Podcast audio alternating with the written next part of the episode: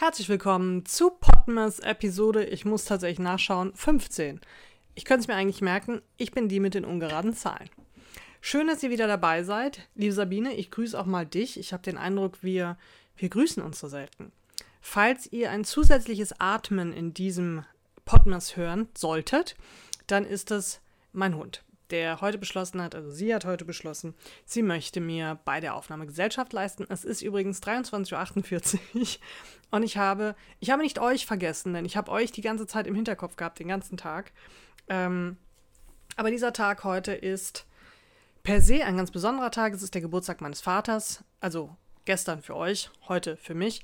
Und dann ist Gesundheit. Dann ist heute, also für euch gestern, ich spreche jetzt einfach immer von gestern, ihr wisst Bescheid.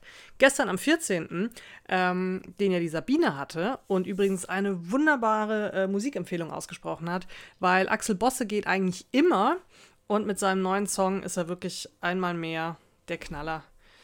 Ach, Aki.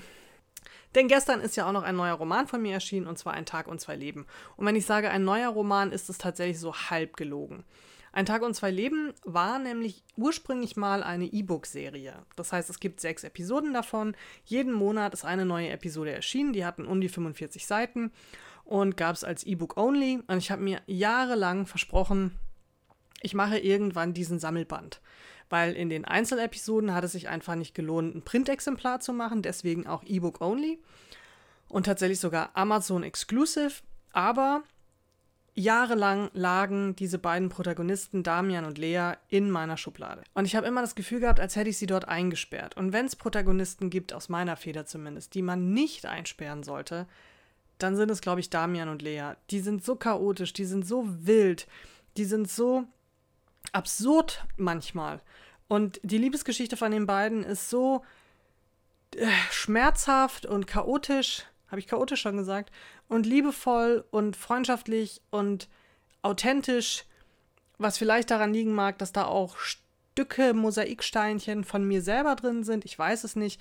Auf jeden Fall hat mir 2020 wirklich, wirklich sehr deutlich vor Augen geführt, dass es keinen Sinn gibt, auf den perfekten Moment, auf ein utopisches Irgendwann zu warten. Und im Englischen gibt es diesen schönen Spruch, Someday is not a day of the week. Das lässt sich wahnsinnig schlecht übersetzen, weil someday, eines Tages, ist kein Wochentag. So. Und ich habe wirklich gedacht, Mensch, du wartest auf irgendein Zeichen, auf irgendetwas, als, als würde ich auf eine Erlaubnis warten, um dieses Buch endlich veröffentlichen zu dürfen. Und 2020 ist, glaube ich, ein Jahr, das uns wirklich allen gezeigt hat, dass man, dass es schnell anders sein kann. Ich will nicht sagen schnell vorbei, weil wir sind ja Gott sei Dank alle noch hier. Klopft schon mal auf Holz für mich. Ich kann nicht, sonst fliegen euch die Ohren ab.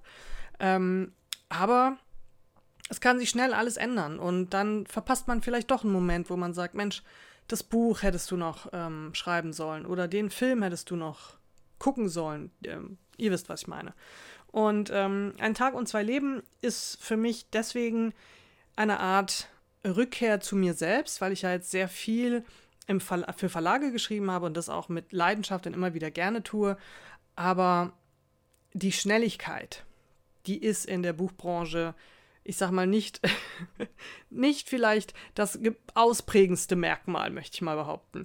Und ich habe gedacht, jetzt zu Weihnachten den Leuten, die wirklich vielleicht irgendwie gestresst unterm Weihnachtsbaum sitzen und vollgefuttert nach einem ähm, Familienessen, das eh alles irgendwie vielleicht schneller gehen muss oder vielleicht anders ablaufen muss oder es ist nicht die ganze Familie zusammen und man ist gestresst, genervt und bababababa. Es ist Ende des Jahres und man denkt sich, Mensch, jetzt mit einer schönen Geschichte abschalten auf die Lesecouch oder weiß ich nicht, Lese, Lesesessel oder einfach auf die normale Couch, wer keine Lesecouch hat. Ich finde ja, jede Couch sollte eine Lesecouch sein, aber hey, just nur, mein nur meine Meinung.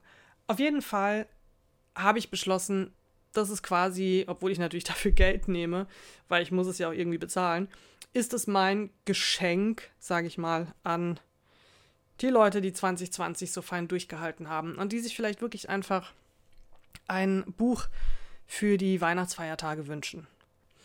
Und wenn ich schon über Literatur spreche, dachte ich, vielleicht kann ich ja so ein bisschen einen Rückblick werfen auf die Bücher des Jahres äh, 2020 oder die Bücher, die ich im Jahr 2020 gelesen habe und die mich beeindruckt haben. Und vielleicht ist ja auch ein Lesetipp oder ein Buchtipp für euch dabei, die vielleicht wirklich ja auch noch ein Geschenk suchen, so ein Last-Minute-Geschenk oder so. Man weiß es ja nicht. Ich habe dieses Jahr äh, relativ für meine Verhältnisse viel gelesen aber nicht wie die Jahre davor zum Beispiel sehr viel Krimis, nämlich Donna Leon oder Martin Walker, die ich ähm, immer zwischendrin mal so reinschiebe, weil ich da einfach weiß, was ich bekomme. Das ist dann wirklich so wie nach Hause kommen, wo ich sage, nichts läuft mehr, ich weiß nicht, welches Buch ich als nächstes lesen soll. Dann greife ich wirklich zielsicher in mein Donna Leon Regal und weiß genau, ich komme nach Hause nach Venedig, ich bin wieder bei den Brunettis. Äh, von Donna Leon, wer es vielleicht nicht weiß, ähm, sie schreibt die Kommissario Brunetti-Reihe. Und Martin Walker schreibt Bruno, Chef de Police. Das, spielt, das eine spielt in Frankreich, Bruno, und das andere spielt eben in Italien, in Venedig, Donna Leon. Aber ich denke, Donna Leon ist vielen ein Begriff. Dieses Jahr habe ich ein bisschen abseits davon gelesen und bin eigentlich auch eher wieder so back to the roots. Ich habe nämlich sehr viele Liebesgeschichten gelesen, aber nicht die Liebesgeschichten, die ich zum Beispiel vor vier, fünf Jahren gelesen habe, sondern ähm, ein gutes Beispiel daran ist zum Beispiel an Liebe stirbst du nicht und ich wünschte, ich könnte den Namen der Autorin aussprechen, aber sie ist Französin. Und damit bin ich tatsächlich eigentlich schon raus, weil mein Französisch reicht wirklich nur, um, ich weiß nicht, ähm, die Nationalmannschaft Frankreich äh, zu, anzufeuern. Aber ich probier's. An Liebe stirbst du nicht von Géraldine, da geht's noch, d'Albon Morenet. Ich habe es jetzt mal probiert. Ähm, das ist eine sehr französische Liebesgeschichte und ich glaube, wir alle können uns darunter was vorstellen. Es ist bestimmt politisch nicht korrekt, wie ich es ausdrücke, aber sie spielt in Paris, man, man ist sofort irgendwie in Paris. Ich habe das Gefühl, die Franzosen lieben so viel leidenschaftlicher, ähm, auch mit den Worten, als viele andere Nationen. Und dieses Buch ist, eigentlich geht es da um eine Affäre von zwei ähm, Menschen, die im gleichen Haus leben. Und ich weiß, dass jetzt viele sagen, oh nein, Affären lese ich nicht. Aber es ist nun mal so, solche Dinge passieren. Überall und wohl auch in Paris und vor allen Dingen in dem Buch An Liebe stirbst du nicht.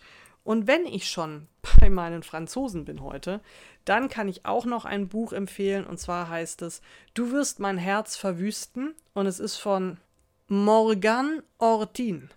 Also ihr müsst mir zugutehalten, ich gebe alles bei der Aussprache der französischen Namen. Und Du wirst mein Herz verwüsten ist in einer Art, ähm, ich würde mal sagen, Chatverlauf geschrieben. Und was, was das aber so wahnsinnig interessant macht, ist, dass sie tatsächlich echte WhatsApp-Nachrichten und so gesammelt hat über ihren Instagram-Account und hat aus diesen ganz vielen verschiedenen, an unzählig verschiedene Menschen geschickte Sprach äh, Sprachnachrichten, sag ich schon, ähm, äh, Nachrichten, hat sie eine große Liebesgeschichte quasi erzählt. Und das hat mich einfach sehr gut unterhalten. Man könnte jetzt darüber streiten, ist das ein Roman? Man sammelt fremde, fremde Texte, setzt sie zusammen. Aber auch das ist ja eine Art von Kunst. Und ähm, es liest sich schnell weg. Es, es macht einfach Spaß und es ist jung, es ist poetisch, es ist auf eine Art verführerisch. Und ähm, ja, ich glaube, das sind diese so Rauschmomente, die man hat, ähm, zum Beispiel, man trifft jemanden und dann tauscht man Nummern aus und man findet sich total toll. Und eben dieser Rausch des ersten Verliebtseins, der, das fängt dieses Buch fantastisch ein. Und dann noch ein drittes, ich muss es einfach erwähnen, weil es wirklich einfach ein, ein großartiges Buch meiner Meinung nach ist. Und zwar ist das Normal People von Sally Rooney. Ein, ein einfach großartiges Buch. Ich habe ähm, es gelesen auf Englisch, ich habe es dann gelesen auf Deutsch und ich habe die BBC-Serie geschaut, die ist, glaube ich, aber auch irgendwie bei bei Amazon Prime oder so gibt. Ich weiß es nicht. Es geht um Connell und Marianne. Ich liebe sie. Ich liebe, liebe, liebe, liebe Normal People. Ich liebe Sally Rooney sowieso, eine großartige irische Schriftstellerin. Ihr Erstlingswerk ist ja, hm, auf Deutsch heißt Normal People, normale Menschen. Und ihr Debüt heißt Conversations with Friends. Und jetzt weiß ich aber nicht, ob sie es wirklich so übersetzt haben. Gespräche mit Freunden. Ach doch, tatsächlich. Sie haben es wirklich übersetzt. Ähm, Sally Rooney ist gerade mal 29 Jahre alt und eine literarische Sensation, sagen die anderen, äh, sagen die einen. Und äh, ja, stinklangweilig, sagen die anderen. Ich glaube, man hat rausgehört, in welche Kategorie ich falle. Ich freue mich jetzt schon auf ihren neuen Roman. Und weil ich es vielleicht in dieser Podmas-Episode noch nicht oft genug gesagt habe, Ein Tag und zwei Leben von Adriana Popescu gibt es als Hardcover, als Taschenbuch und als E-Book für sportgünstige 2,99. Das ist günstiger als ein Kaffee beim Bäcker und viel günstiger als ein Kaffee bei Starbucks. Falls ihr Lust habt auf eines dieser Bücher, könnt ihr euch ja im Internet ein bisschen umschauen, ein bisschen umhören. Das sind jetzt, sage ich mal, meine Empfehlungen des Jahres. Also mein Buch nicht, das empfehle ich, weil es von mir ist. Aber die anderen drei sind meine Empfehlungen fürs Jahr 2020. Und wer nicht auf Liebesgeschichten steht, aber sagt, hm, ich suche auch noch was, dem kann ich, und jetzt gucke ich zuerst, wie es heißt.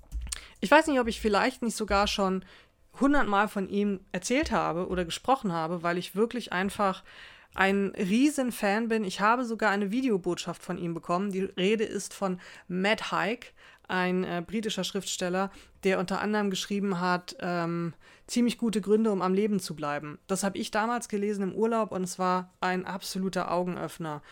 Ähm, er hat auch jahrelang an Panikattacken gelitten und ich fühlte mich so verstanden. Es ist einfach großartig. Dann haben wir damals in dem Baker Streets Bookworms Leseklub zusammen einen Junge namens Weihnacht gelesen. Er hat nämlich auch Kinderbücher geschrieben und jetzt sein neuestes Werk heißt eben Die Mitternachtsbibliothek von Matt Haig und es ist wirklich absolut fantastisch, weil es um Nora geht und ähm, Nora ist, sie ist quasi auf dem Weg ins Jenseits. Und dort gibt es aber eine riesige Bibliothek, müssen wir uns vorstellen.